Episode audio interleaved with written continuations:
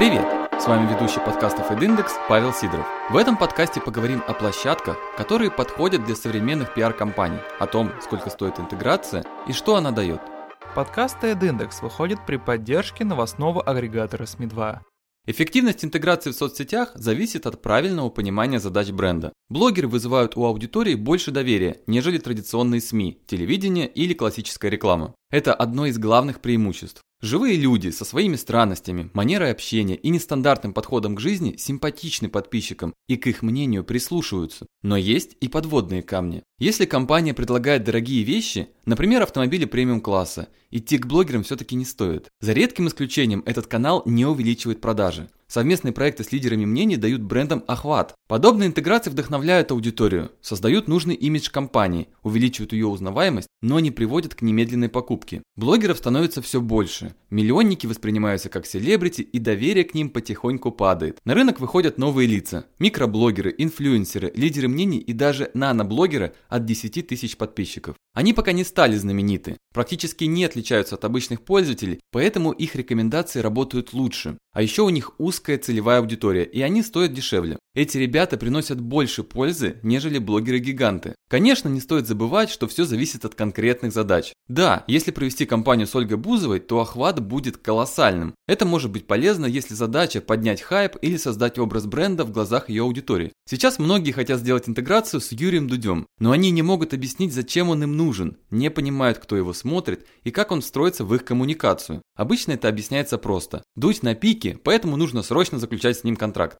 Но как показывает практика, если бренду нужно взлететь, лучше сотрудничать со 100 маленькими блогерами, чем с одним гигантом. Сейчас заказчики предпочитают работать с каналами, у которых до 100 тысяч подписчиков. И многие уже не смотрят на имя, а рассчитывают, какой будет отклик аудитории. Еще нужно определиться с площадкой. На данный момент сложнее всего сделать интеграцию в Facebook, Одноклассниках и Twitter, хотя Facebook все чаще и чаще используют для B2B коммуникаций. В каждой из перечисленных соцсетей есть хорошая, сплоченная, платежеспособная аудитория. Однако по пальцам можно пересчитать лидеров мнений в этих соцсетях, с которыми действительно можно работать. Инстаграм отлично подходит для интеграций, потому что собрал вместе большое количество блогеров и тематик. Мировые бренды хотят вести рекламные кампании на этой площадке из-за простоты коммуникаций, растущей популярности ресурсов ресурса и огромного выбора интересных персонажей. Кстати, здесь легче сотрудничать с маленькими блогерами, от них больше отдачи, чем на YouTube. Соцсеть еще не дошла до своего пика, а значит совместных проектов будет становиться все больше.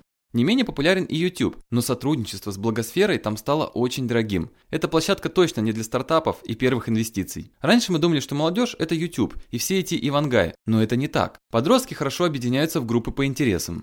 Появляются новые нишевые соцсети, в которые можно интегрироваться. Бренды обращают внимание на видеосеть Quai, платформы TikTok, игровой видеостриминговый сервис Twitch. Сильно разрастается Telegram. Однако это не самая лучшая площадка для интеграций. Мессенджер напоминает ВКонтакте 2008-2009 годов. Основной способ интеграции – это посевы в группах с упоминанием другого канала. Telegram – это не про продажи, а про просмотры и перегонку трафика от одного канала к другому.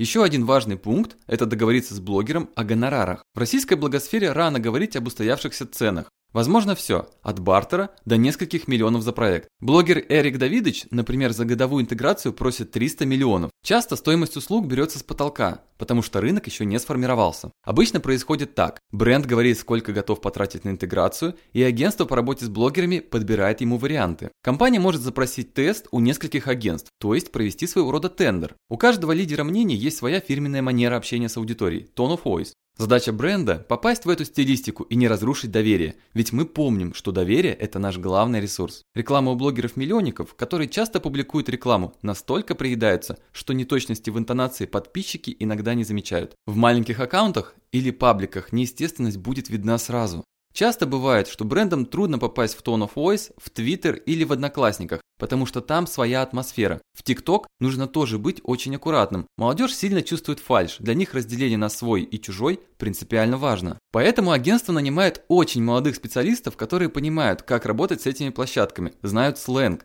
Главный критерий качественного контента – он должен отвечать запросам аудитории блогера и соответствовать стилю площадки, на которой делают интеграцию.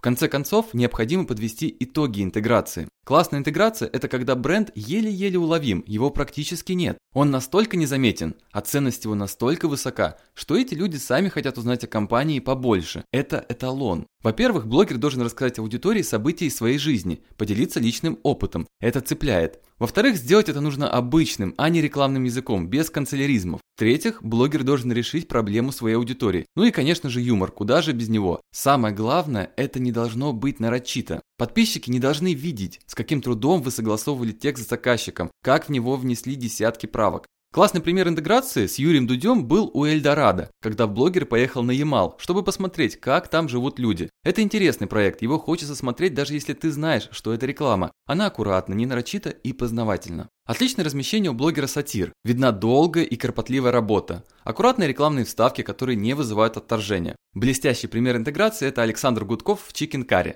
Иногда даже интеграция может смотреться с большим интересом, чем сам контент. Материал подготовлен совместно с образовательным проектом «Волна Эдиндекс». На вопросы отвечал Андрей Фрольченков, наставник курса Digital PR и SMM и руководитель отдела по работе с социальными медиа в сети ресторанов Тануки. На созданием подкаста работали Дмитрий Борисов, Есения Садульна, Павел Сидоров, Татьяна Науменко и Таша Эшназарова. До встречи в эфире.